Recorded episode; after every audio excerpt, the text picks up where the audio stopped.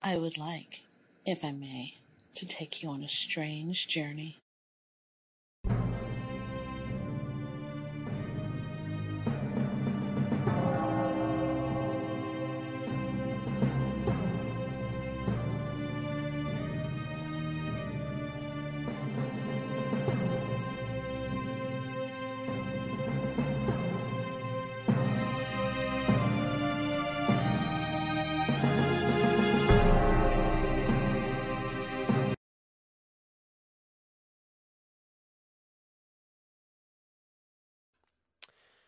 No sound, because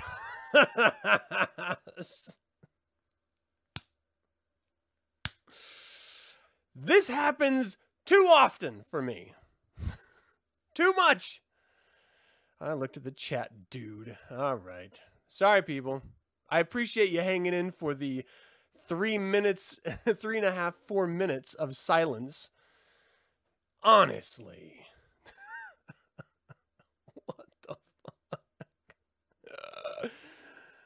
All right, well, I guess what I was saying was doesn't matter anymore because I hate repeating myself. But know that I went through some stuff that, that you'll never know about because I don't want to repeat myself. Ain't that a bitch? Welcome to Nine Cents. It's March fourteenth, and I'm not going to redo the intro. But uh, for everyone that I silently welcomed, welcome again, honestly. Uh, Aaron, if I could smuggle you some stuff, I would. I think you know that. Jen, you are not dead, or deaf, or dead. You are just tuning in to an idiot who doesn't know how to unmute his mic. Okay. Well. Um, yeah, I'm not going to redo all that. So we've got a show coming up. It's going to be fun. Uh, before I get into the show, I was sitting down thinking last night, and I love to come up with like game shows as a way of, of making this satanic presentation that I do interesting.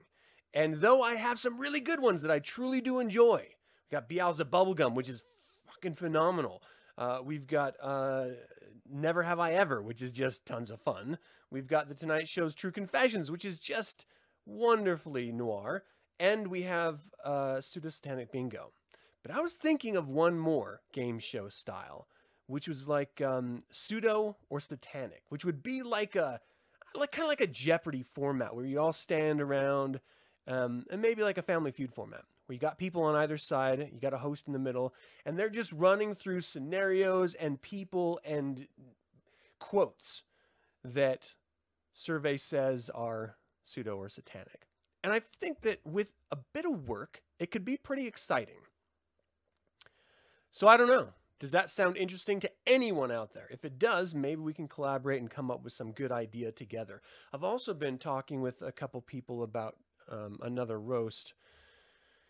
I don't know if that'll happen. I do love the idea of it, but the process is a pain in the tuchus, and we'd have to do it live through like Skype or Google Meet or something so that we could get everyone on camera at the same time, and that can be challenging for people with completely different schedules. So I don't know if that's going to happen, but I've been thinking about it. Um, two book releases, which are incredibly exciting. And if you're a Satanist who likes to read, and you should be if you're tuning into this, or at least satanic friendly, in which case these books should still be of interest to you. We Are Satanists by Blanche Barton. Now, I didn't know that this was going to be like this. I thought Magister Barton was going to be rewriting and adding in extra information and just really revising her Church of Satan book release, her first edition, which I've got back here, um, in the same way that she did A Secret Life of a Satanist, just sort of revise, revisiting it, um, updating inconsistencies and adding in new information. But no, it's actually going to be quite massive, and it's going to feature a lot of Satanists. I should be in there, unless I got cut in the editing process, which I wouldn't fault anyone for. But um, it's just one reason why I'm letting you guys know it's in pre-order status. So you can check out Satan Me, or in the show notes, I'll post tomorrow with the audio version of the show. I will, uh, I'll let you all know about that. Of course, you can just go to satan me dot com right now and pre-order it for yourselves. But it's called We Are Satanists, uh, and that's going to be a really good one. So. The other one is by Carl Abrahamsson, Abrahamsson. I don't know how the fuck you say it. I just say Abramson. And uh, it's Anton LaVey and the Church of Satan. This is going to be released in February next year. So almost a full year away. But the topics and the new information that's going to be released in it, I think, are worthy of a pre-order. Now, it's less expensive than the We Are Satanists, but it's also a lot smaller. Though, not to, you know, shake a stick at, it's still going to be really good.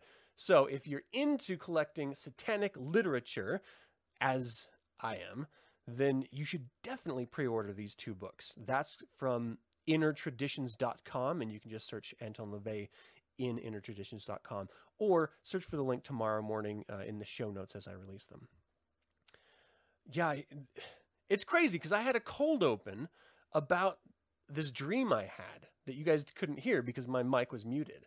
And I, I do want to talk about that really quick, because I, there's this sense, um, there's this expectation that comes with people sometimes. You see them in a specific type of presentation, like this video uh, that you're watching now, or you reflect on any of the number of decades of uh, weekly content that I've uh, released, and you get a sense of who I am and what I am. And certainly if you're new coming into this whole realm of Satanism, you may have some different expectations of what it means to be a priest or a reverend or uh, someone of significance or import. I am neither of those. I am a reverend. I am a priest in the Church of Satan, but I'm not someone of significance. I had this dream where I was invited over to this guy's house, and I went and stayed the night and did dinner and everything and did a whole, you know, satanic um, get together, and we were going to conduct a, a group ritual. In the dream, it was someone that I knew online. But when I got there and the next morning, the wife was completely underwhelmed. She was like, look, this guy is not, he's just a dude. Like, why are you inviting him over and doing this whole big dinner for just some random guy that you met online? And I think that's a very fair assessment. And I've gotten this reaction from a couple people. I had some friends that are now uh, good friends uh, over for the very first time, and they only knew me because of me performing these shows, right? And so there's this expectation of, I'm going over to a satanic priest's home. They were thinking Eyes Wide Shut, and they got here and it was like Leave It to Beaver. And so they were, didn't really know what to expect, maybe a little underwhelmed. The first time I got together with my nephew was a similar situation as well. So I'm used to this idea of people having this expectation or this image of me and who I am, and then they meet me and realize, oh, he's, he's just a dude. And they're supremely disappointed. I don't know how to, I don't know how to, to um, rationalize or how to uh, tame uh, my uh, sense of self-loathing when it's encouraged, when it's inflamed by situations like this, whether it's of my own making in my head and my dreams or by reality happening right in front of me. I guess never expect anything except for a bumbling idiot out of me, and then you'll be pleasantly surprised. I suppose. I don't know. Always be wary of someone who puts on airs before you meet them. If they're not honest about who and what they are from go, then you can pretty much dismiss them as phonies. That's all I'll say. Definitely too much. Whoa, what are you guys talking about? Uh, yeah, both books are going to be great. I can't wait for them to come out. A bag of dicks. That's funny. Okay, um, I guess that's enough for banter. Let's dive into The Devil's Advocate, because this is going to be a good conversation about selfishness.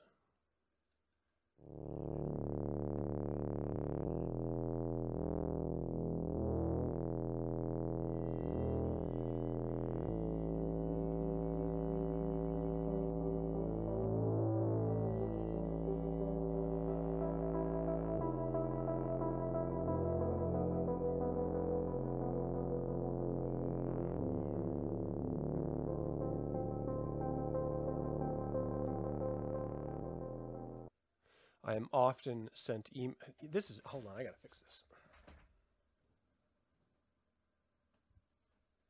Just a little too bright for me. Uh, I'm often emailed uh, by the audience, uh, various audience members, about topics to talk about, or um, just thoughts that they might think I'm interested in, or just to, you know, B S a little bit. And I welcome them. I don't always have a chance to get back to you uh, if you have sent me correspondence. But in this particular case, I did not get back to them, but it did inspire an idea for a show, which I think was probably their idea in the first place. So this is actually from Jordan Peterson's Beyond Order. I know nothing about Jordan P- Peterson. I know nothing about this book. I only know the snippet of it that was sent to me, and they asked me about my ideas about it, my thoughts on this snippet. So I want to be sure that everyone understands. I do not endorse anything, ever, unless I explicitly endorse it. So those two books that are coming out, I'm not going to say whether they're good or not, because I don't know. I, I haven't read them. I don't know. I know I'm excited because of the contents of them and the people that are working on them. But that's really the only basis I'm going off of. I don't know anything about Jordan Peterson. I don't know anything about his first book or this, uh, I guess, second. I do know the snippet that was sent again, and that's what I'm going to be responding to. I feel like I have to put that out there because people, again, expectations when you associate um, even ideas. All right, so that being said, this snippet was really about the idea of selfishness, is how I interpreted it. Um, and it's around this basis of which you are you thinking about when you think of yourself in the terms of free will. And that's your present you, your near future you, or your long-term future you. And so it's this idea of how we as individuals, we as a human species who have understood this concept of time and future, have then become obsessed with it so much that we either seem to focus only on the moment without thinking about the consequences of the future, or focus entirely on the future to the detriment of the now. And this can be encapsulated in the ideas of addicts who are only thinking about the, the high that they're going to be getting in the moment, or uh, let's go to religious zealots who are only thinking of a kingdom that they are going to be joining, and hence they forsake the joys that, that life can give them for the promise of a greater future. So these are very two um, sort of fantastical ends of a spectrum, but it is the spectrum that we all find ourselves somewhere in between and on.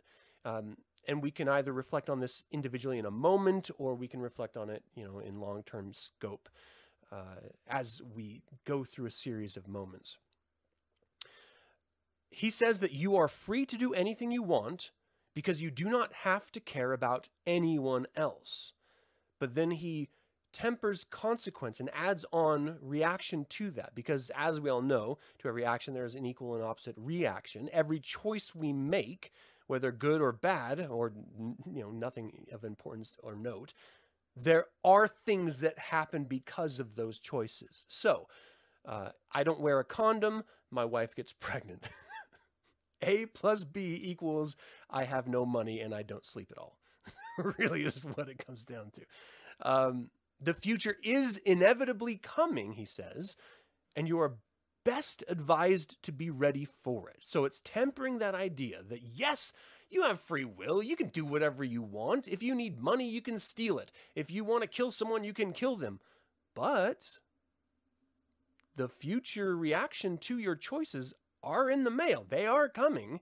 So if you want to have freedom in the future, maybe don't go kill someone. Maybe don't steal from them, because the society you live in has consequences for certain actions. If you take those actions, you're going to suffer those consequences. Um, that being said, you are required by harsh necessity to take all of those yous into account, your present you, your near-term and long-term future use into account when making choices. There is some utility in discounting the importance of the use who exist far enough into the future, because the future is uncertain. So that's to say that you don't want to make too many decisions in life based on a far long-term eventual version of who you want to be, because the truth is, is life is chaotic. It if nothing else, keeps you on your toes and makes decisions for you in some cases, or certainly prompts decisions you weren't planning on making. Uh, And so you can't always plan exclusively for long-term goals because you have to be nimble. You got to stay light on your feet, float like a butterfly. Okay, so here is what the future means as he puts it. If you're going to take care of yourself, you are already burdened or privileged with a social responsibility. The you for whom you are caring is a community that exists across time. The necessity for considering this society of the individual, so to speak, is a burden and an opportunity that seems uniquely characteristic of human beings. So he's saying that you are a community of yourself comprised of the various concepts of you, the you in the now, the you in the near future, and the you in the distant future. And that collection of you is a community that you should care for, and you are expected to care for because you are the sole proprietor of that future, of that life, of that inevitability of existence, or the ending of it. And that that is a burden that is exclusive, as we understand it, to human beings because of the way that we simply evolved. We discovered the future some long time ago, and now the future is where we each live in potential.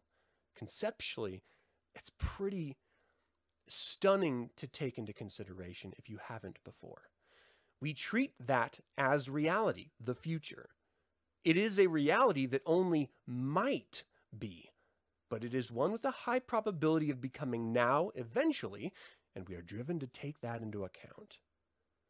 It is crazy how we conceive of time as a species. Because honestly, bears hibernate and prepare, and, and a lot of other animals do this as well. They prepare for the oncoming season for survival, but outside of that, it's kind of in the now, in the moment, that they all exist. We seem to be the only species that we can understand, admittedly. We don't understand too much too greatly, it seems, um, that we conceive of distant futures and plan accordingly. Or, in the case of uh, global climate change, we don't plan for, but we're still cognizant of. He closes out his thoughts with this. Narrow selfishness is destined to be non-productive.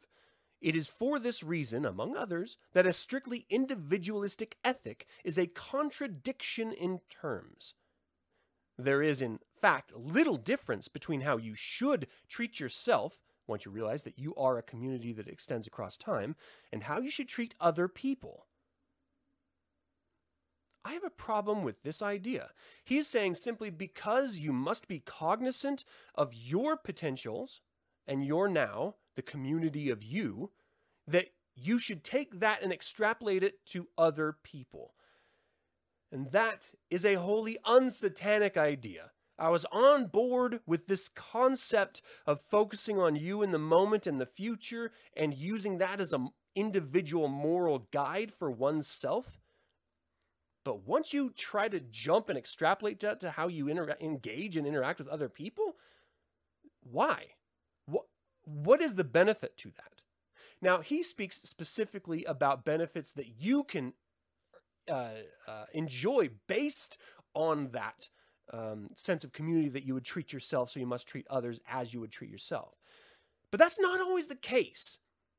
And it certainly ignores the realities of the chaos of experience and decisions that you must make in order to preserve a future of you. For example, if someone steps up to you with a firearm and they're about to kill you if you don't do X or Y, you have to make a choice of doing X or Y or face the termination of you. Now, would you extrapolate the kindness of you to that person if the tables ended up being turned and you gained leverage in the situation? No, I would shoot them in the face for having put me in that uncomfortable situation. Eye for an eye, lex talionis. But I'm a Satanist, and so I can't stand it when we as Satanists latch on to philosophical ideas of atheists generally and try to take that as some sort of global truth to live by. Generally, I treat people indifferently, and if they wrong me, aggressively. But it's very rare, very rare for me to show any affection to them on the terms that I treat myself with. I, as an atheist, put myself on a pedestal. There is me, and there is everyone else. No one else is going to hold me up. So it is my job. It is incumbent upon me to elevate myself, because no one else is going to do it.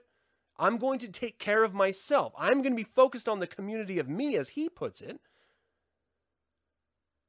But unless that involves some other random person, I'm not going to treat the other random person the same way that I would treat myself. That's overextending yourself. And again, antithetical to Satanism. So I always fall back on the idea of referencing the first satanic statement. Satan represents indulgence instead of abstinence. So this is, in fact, focusing on the now version of you. But let's not forget the chapter or essay in the Satanic Bible, compulsion, not, uh, I'm sorry, indulgence, not compulsion. I fucked that up. Um, and the fact is, is that we can enjoy the, the, the true carnal pleasures of the now as long as we are mindful of what is to come. We are mindful of the consequences in the future. So if I stepped outside of my marriage in order to enjoy a carnal moment, I would be forsaking a future with the, the people that I have now. So I would make the decision personally not to step outside because I enjoy the life that I have and I love the people that I share that life with. I would be reflecting on how I treat them by making the decision to step out. And that would be a deterrent, but that's because it's someone I've chosen to love and include in my life. It's a choice. It is not an assumption simply because it's another entity, another human being. And I think that is a very important distinction to Satanists, one that we have to put a tack in, put it on the wall, and always remember. You choose who to take care of, who to include in your life, who to care for. It is not a given, an expectation by others that you should apply to yourself. It is your choice. You are your own God. And of course, I mix a little bit of Star Wars in with it because that's the kind of nerd that I am. And I always think, be mindful of the present, but not forgetful of past orthodoxies, right? So keep your mind in the moment. Enjoy those incredibly powerful stimulants that you can experience in the moment, whether it's passion or hatred or compassion, um, but not to the sake of ruining your potential future. Always, as a Satanist, you should always be thinking of the goals you have in life, how you can achieve them, and what you can enjoy in the moment while you're on the road to achieving them. All right? Don't derail yourself. It's too easy to do that. And people who don't think about a future will always derail a potential future. And that's kind of all I have for this. Uh, what do you guys think? What do you guys, yeah. uh, what book were we discussing? Got sidetracked. Uh, it was Beyond Order. To think of time in a linear fashion is a prison of the current convention. Time flows in four dimensions, not just one. Um, yes, in the concept of space-time, certainly. But ultimately, it's a construct in the way that we can understand it. In the same way that we cannot fathom, our brains are not capable of fathoming number, uh, fathoming numbers above a certain amount. It's just, it, you know, what is what is a trillion dollars? What what is a billion? Like, it's hard to to visualize and conceptualize what that number actually means. Whereas if you do try to think of time and potential futures in a linear form, it is easier for us to understand it because that are, that is ultimately the, the limitation of our human development. And we can only conceive in ways that we are capable. You know what I mean? So in the same way that a fish may not understand that there's a dimension outside and above that cap of uh, the top of the surface of the water, we, of course, are without that dimension. And so we understand there's something greater. Well, there are things that are greater and ultimately different dimensional understandings that are just beyond us as a species, at least right now. So it's, it's hard to jump into a conversation like this from that standpoint, rather than meeting it in a term that, and certainly framing it in a way that is more accessible to more people. But I agree with you. Space-time is not just two-dimensional. Uh, you think this review would have enhanced by watching Peterson and Weinstein on Weinstein's podcast from earlier this week? A three-way conversation would be quite interesting. Uh, I'll have to check that out. I haven't, I haven't looked up that. How's it going, Ruth? Thanks for tuning in. Uh, let's see. Agreed as well and learned from the Star Wars we must. It's funny. Uh, Satan res represents undefiled wisdom instead of hypocritical self-deceit. Uh, oh, we are Satanists. I already told everyone about that. I think I might have been on mute for half of it, but I did bring it up. um, okay, so I'll have to check that out, Dog, uh, just so I have uh, an understanding of where they were coming from. But out of context, just given the information that I was given, that's my take on it. Uh, thank you so much for sending me the email to the individual who did. Uh, I didn't get permission to say their name, so I won't. But uh, I hope you guys enjoyed it. Let's change on over to uh, Infernal Informant.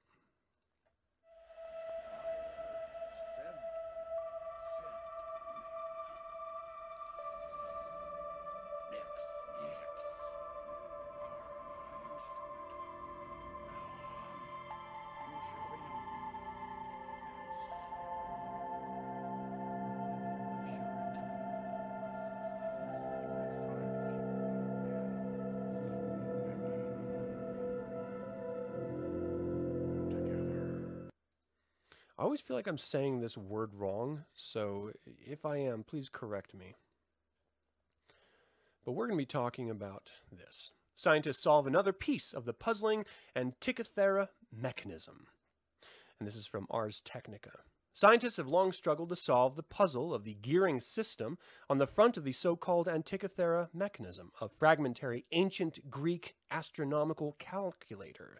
Perhaps the earliest example of a geared device, now an interdisciplinary team at University College London has come up with a computational model that reveals a dazzling display of the ancient Greek cosmos, according to a new paper published in the journal Scientific Reports.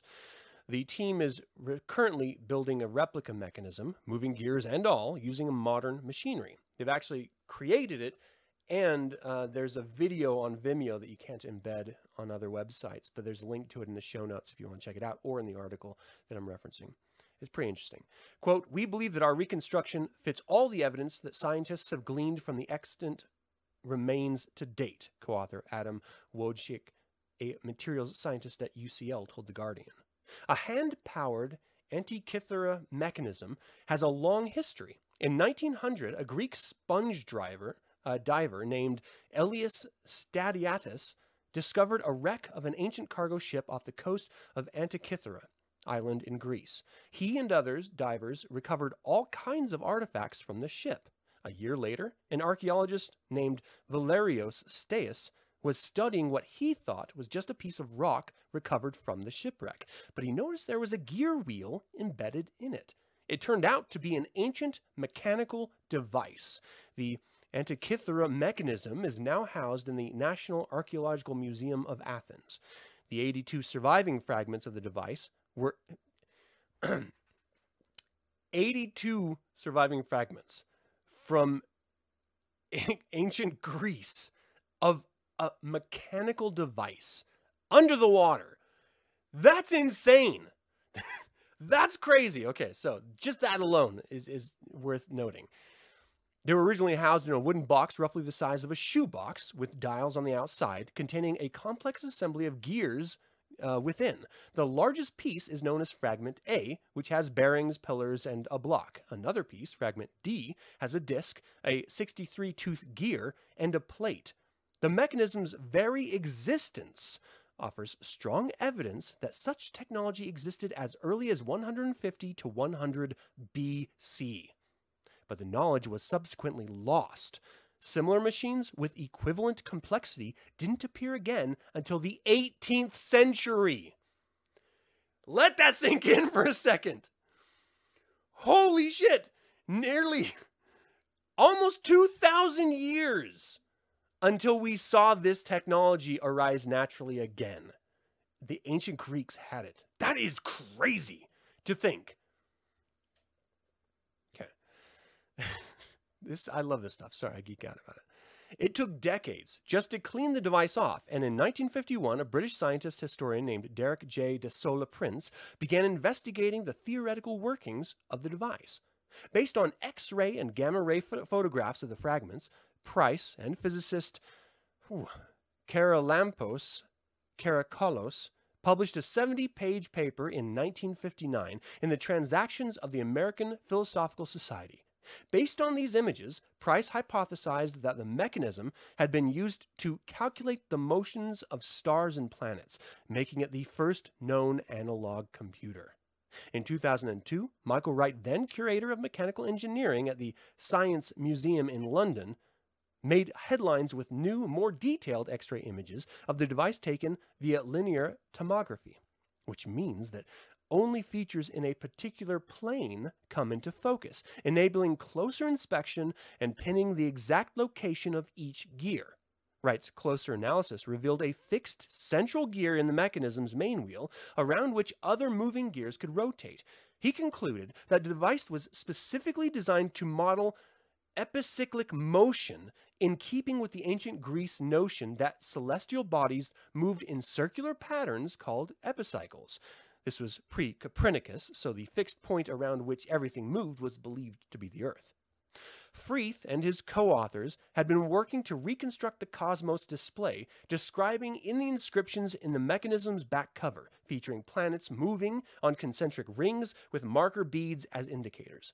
X-rays of the front cover accurately represent the cycles of Venus and Saturn, four hundred sixty-two and four hundred forty-two years respectively.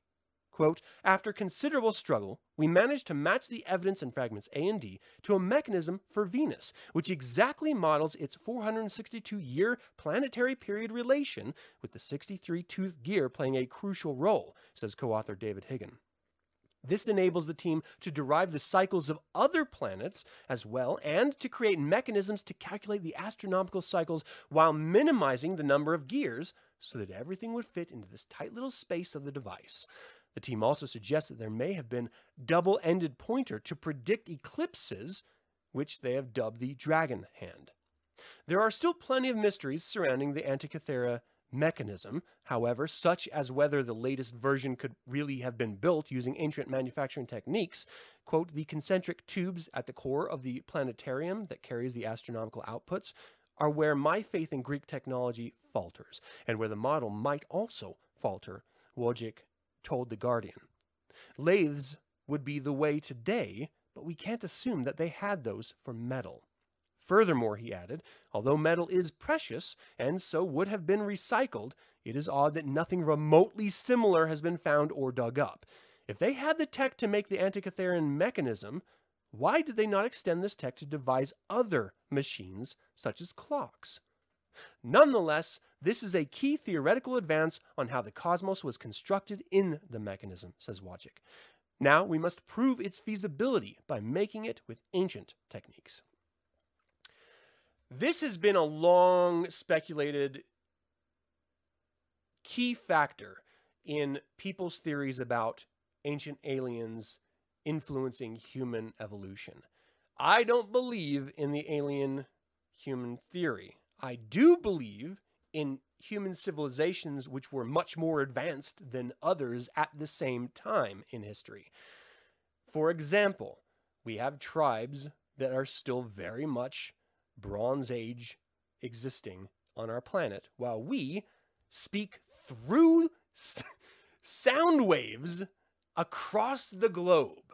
So, very different technologies inhabiting the exact same planet at the exact same time. I think that has been a case, maybe not as advanced as we are right now, in ancient history as well. There are techniques that different people who lived in different places across this globe and traveled and communicated with more primitive species. That is what I think this is. This is me purely fantasizing and just basing it on conjecture and, and, and my own personal wish of finding some sort of ancient intelligent civilization. But you cannot argue the fact that this complex device exists, dated to a time when they didn't really have the technology to create it, although it's sharing ideas which were common at the time. Not common amongst common people, but common amongst scholars. That's amazing. That's genuinely amazing. So,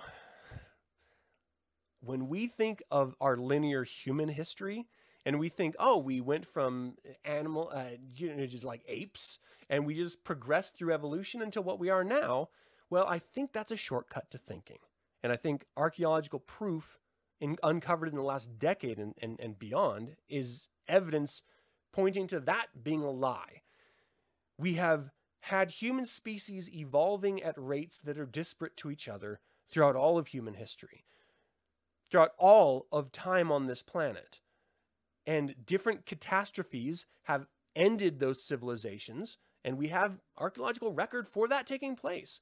Maybe not as advanced as this device, but certainly others and other uh, knowledges.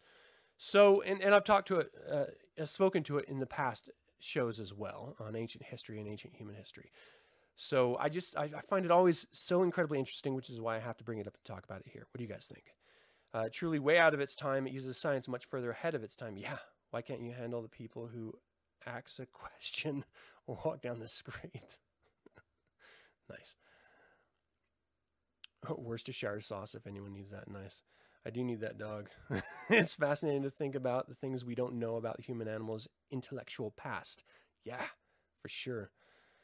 Uh, there's little evidence to prove that ancient man with any less capable of thought than we currently are, aside from pre prefrontal cortex days. Yeah, and that's the other thing is that I think we, for those who believe in ancient alien intervention, you're not giving the human animal enough credit. We are very, very crafty. We can come up, we are problem solvers, and our histories have proven it. We can come up with abstract ideas and then take those abstract ideas and apply them mechanically to our reality. That is what we've always done, and that's what we will always do. That is how we can dream of things and then see them come to fruition. We are the only species on this planet that we know of that can do this, and To, to somehow shortcut our ancestors thinking that they were stupid compared to us, I think is putting on airs.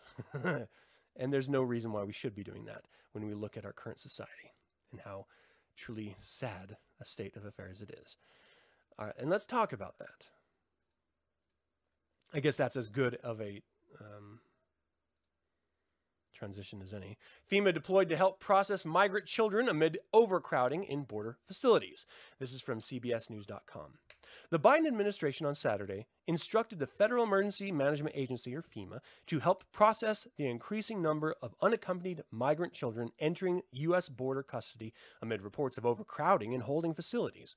Homeland Security Secretary Alejandro Mayorkas announced he has ordered FEMA to help U S immigration officials receive and shelter migrant minors crossing the southern border without parents or legal guardians for the next ninety days.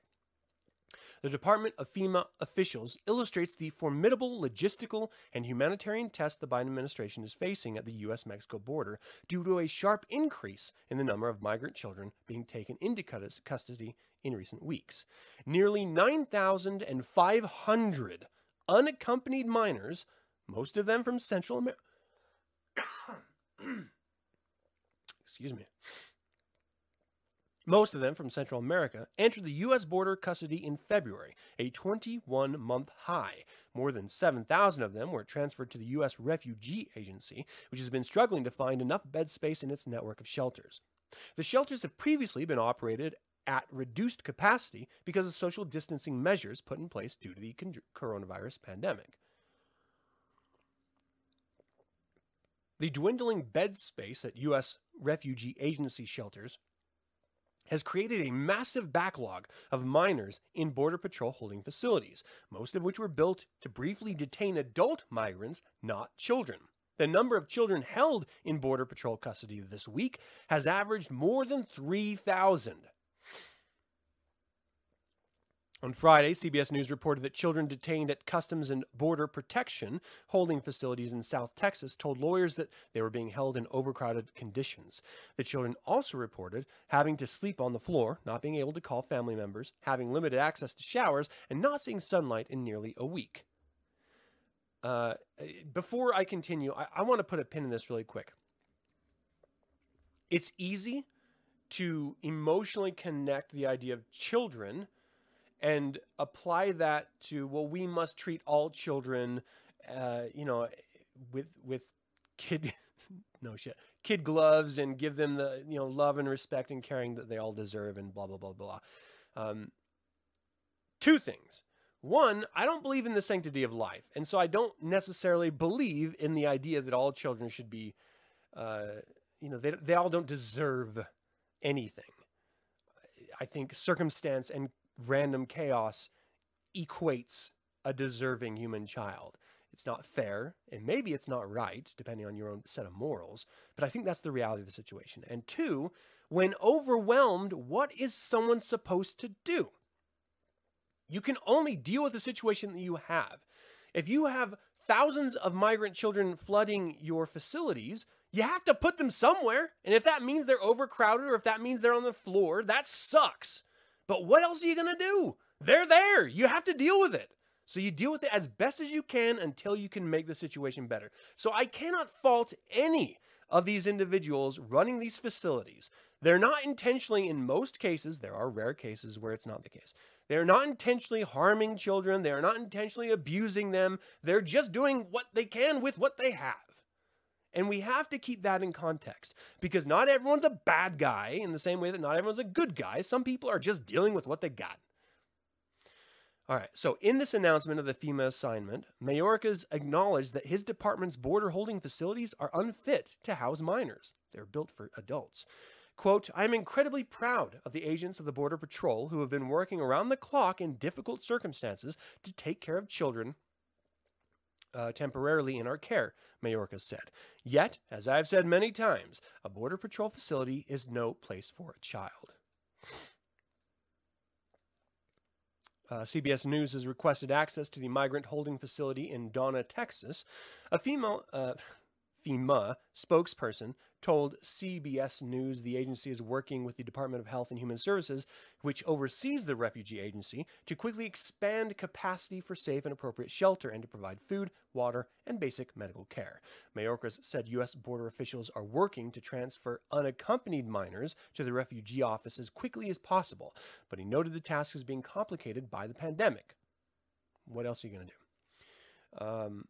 In addition to the FEMA deployment, Mayorkas said officials from other departments of Homeland Security agencies, including the Federal Protection Services and U S Immigration and Customs Enforcement, were also providing assistance with shelter operations and security.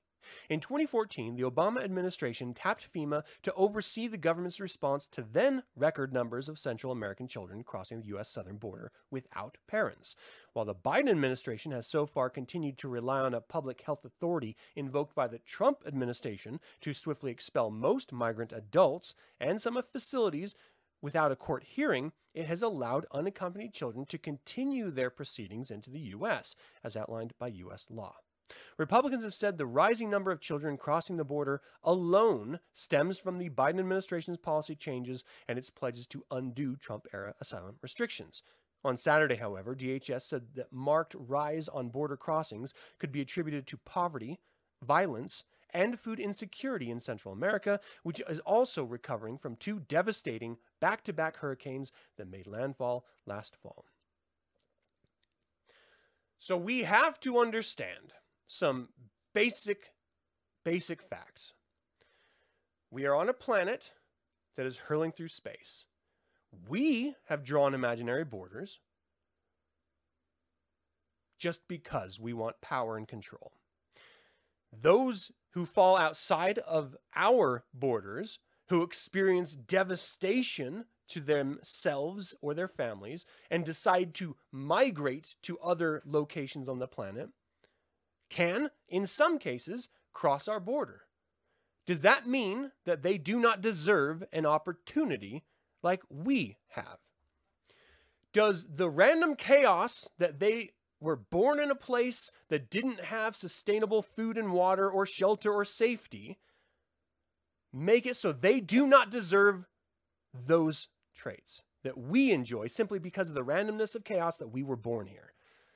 Are we greater than them? Are we better than them simply because we were born within these imaginary borders?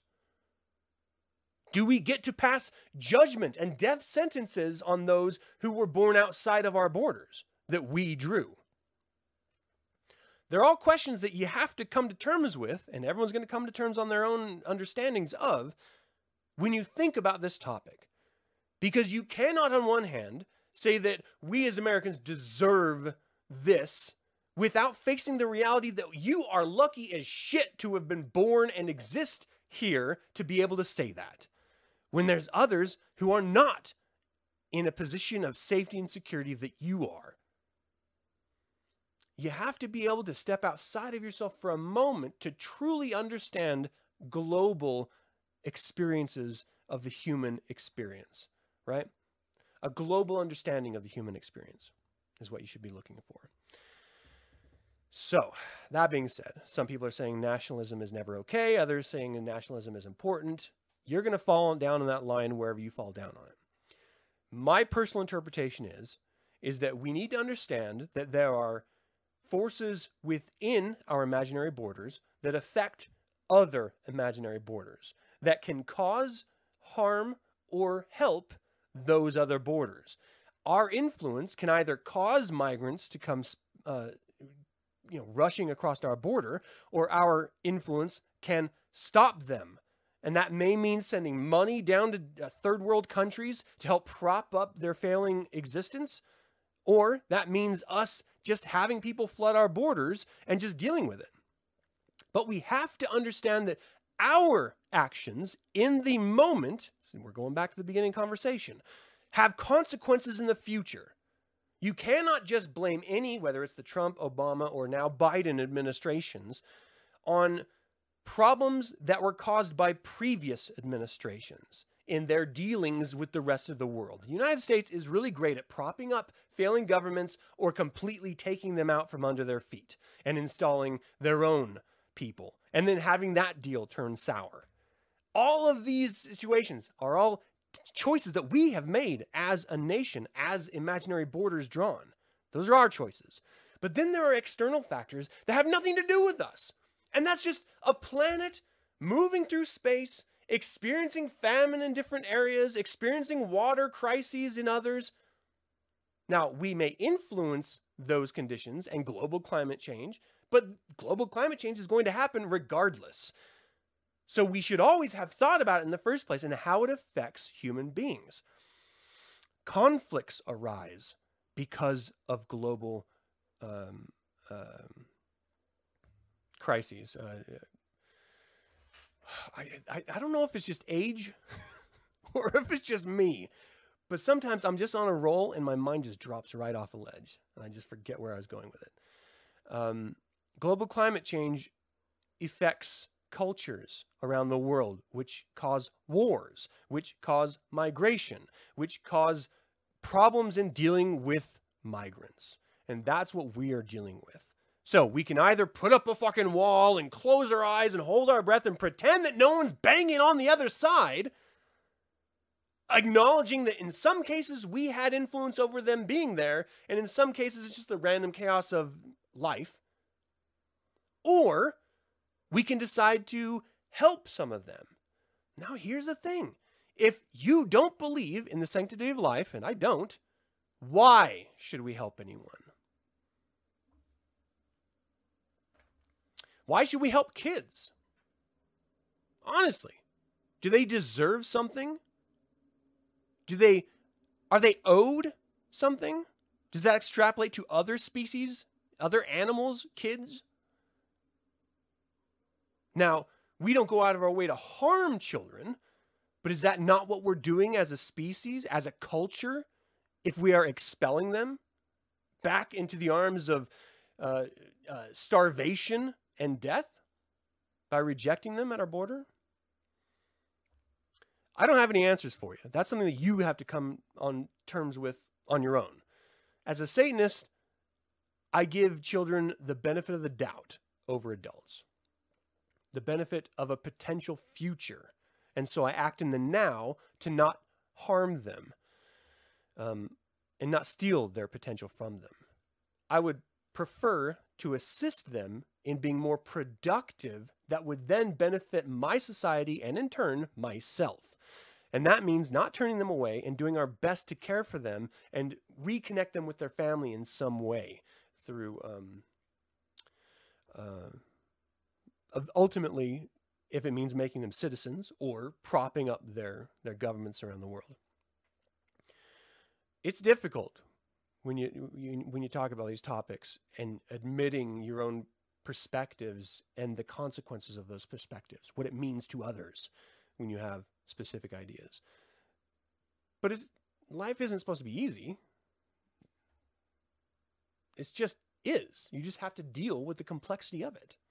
And our immigration system is fundamentally broken right now. It wasn't broken by Trump. It wasn't broken by Obama. It was broken because we are human beings, imperfect in our understandings and expressions. And that's just how we built our society. It's just broken. Now, we have to decide on ways to correct it, but if we are actively housing and taking care of children, we've accepted them, we've taken them, we need to take care of them, or we need to send them back. Those are the two choices you've got. Leaving them stagnant is not an option, not for our society. And so we have chosen to try to bring in FEMA in order to help alleviate the influx and deal with this massive, massive migration of people. Where do you land? How do you feel about it? How cold are you in your understandings? Do you have compassion for anyone else? And if you do, where do you draw that line? It's an interesting conversation to have with yourself. All right, so what do you guys say? No, we do not. nineteen forties Germany was nationalism. Um, it's true. Dennis uh, could be a downfall too. You don't know because the big thing that requires individuals to formulate their own opinions. Understanding that is frustrating though, because people always want to act like nothing ever came before the situation. Like la-di-da shit never came out of nowhere. No, you're right. We we have we cannot be forgetful of past orthodoxies. It's right there as a core philosophy of Satanism. Uh, we have to acknowledge that, that where we are came from somewhere. All ideal ideologies actively better somebody. Yeah, yeah, that's true. Or else they wouldn't be adopted in any form at all. If it didn't work, it would just be mad scrawling in a notebook, which we have seen manifestos of. uh, you feel better knowing children might have food and a place to sleep. Yeah, it's, I, I haven't quite, I haven't quite come to the terms with the way that I justify my idea of there is no sanctity of life, but I want to protect kids. I, I, I don't, I don't know if that's informed just because of my life experience and culturally, you know, the society I was raised in, or if it's some satanic understanding of our species. But I couldn't, in the same way that I will never, without real, real strong insistence um, and coercion, I will never walk into a children's cancer ward because I will not be able to emotionally handle that situation. I will break down and just be a blubbering, tearing monstrosity of a human being. I cannot handle that emotional impact. I don't know how I would handle thousands of children asking for an opportunity to survive. How could you refuse that? But then how can I conceive of there is no sanctity in life? it's, you know, you struggle. You struggle with your ideas. The best you can do, wrap your hands around them and, and, and figure it out. And I like what Aaron says. Maybe a bit of both. All right. That's enough for some heavy stuff. Let's get into some goofy, fun stuff with the Creature Feature.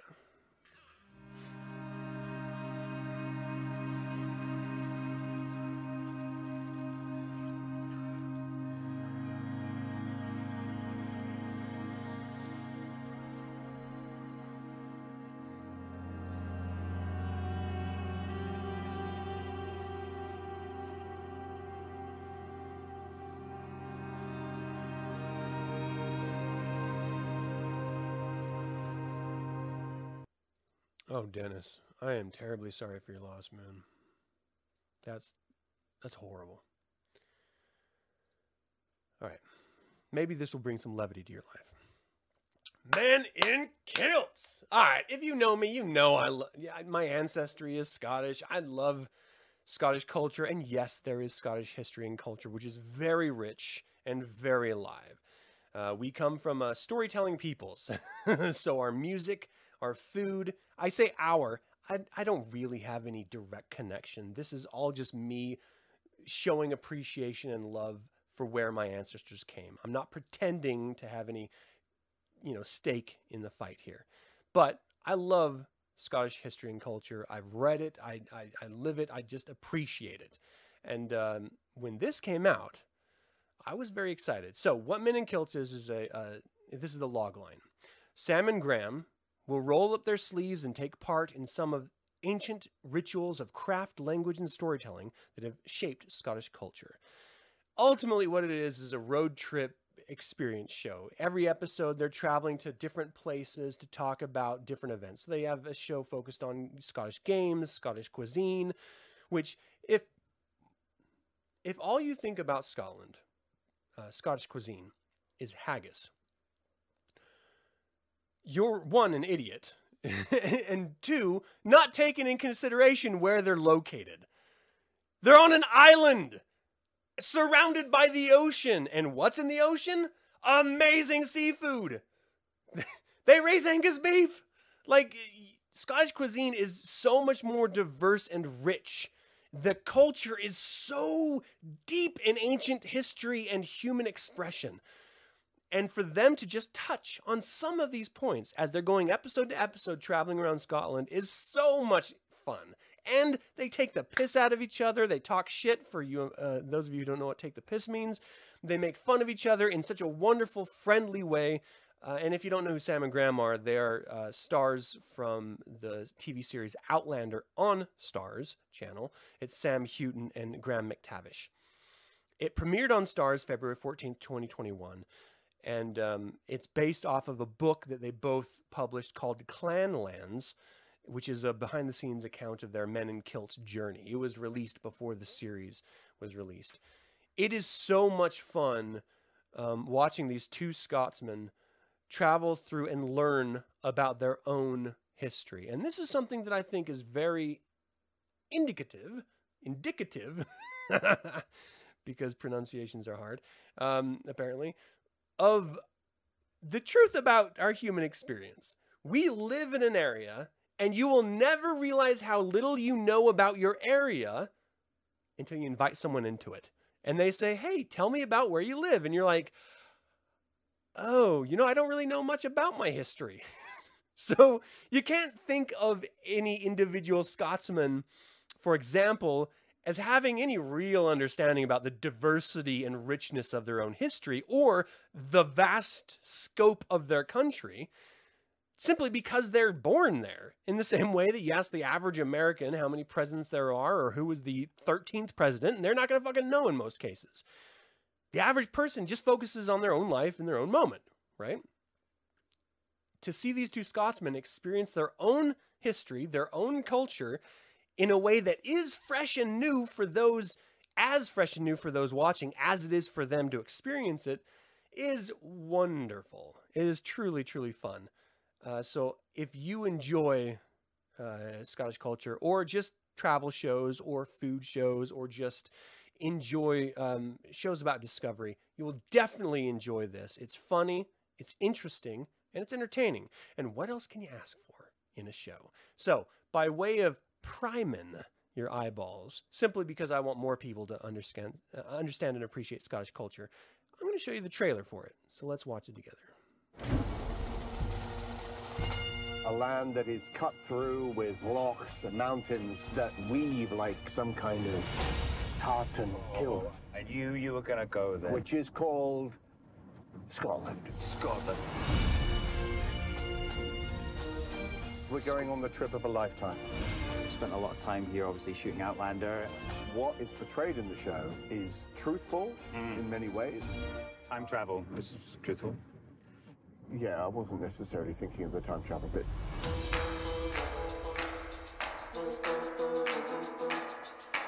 Story of two men who know nothing. Here's the I don't know what I'm doing. I really love it. I cannot believe that this was your idea Watching of a good time.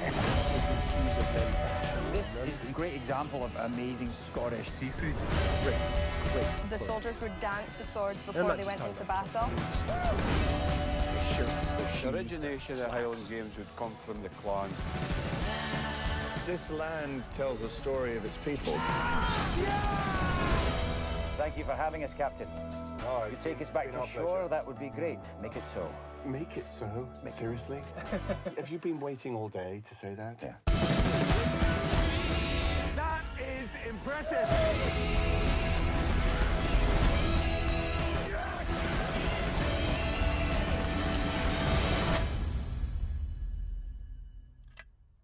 Is to Scotland. Men in kilts. Men in, in kilts. Kilts. A road trip with Sam Heughan. It's just fun. It's it's good fun. Definitely check it out if you have the opportunity. Because um, I don't know. I, I this is why I loved Anthony Bourdain's series that he produced. Um, it started with No Reservations, and then it did a bunch of other versions of the same thing.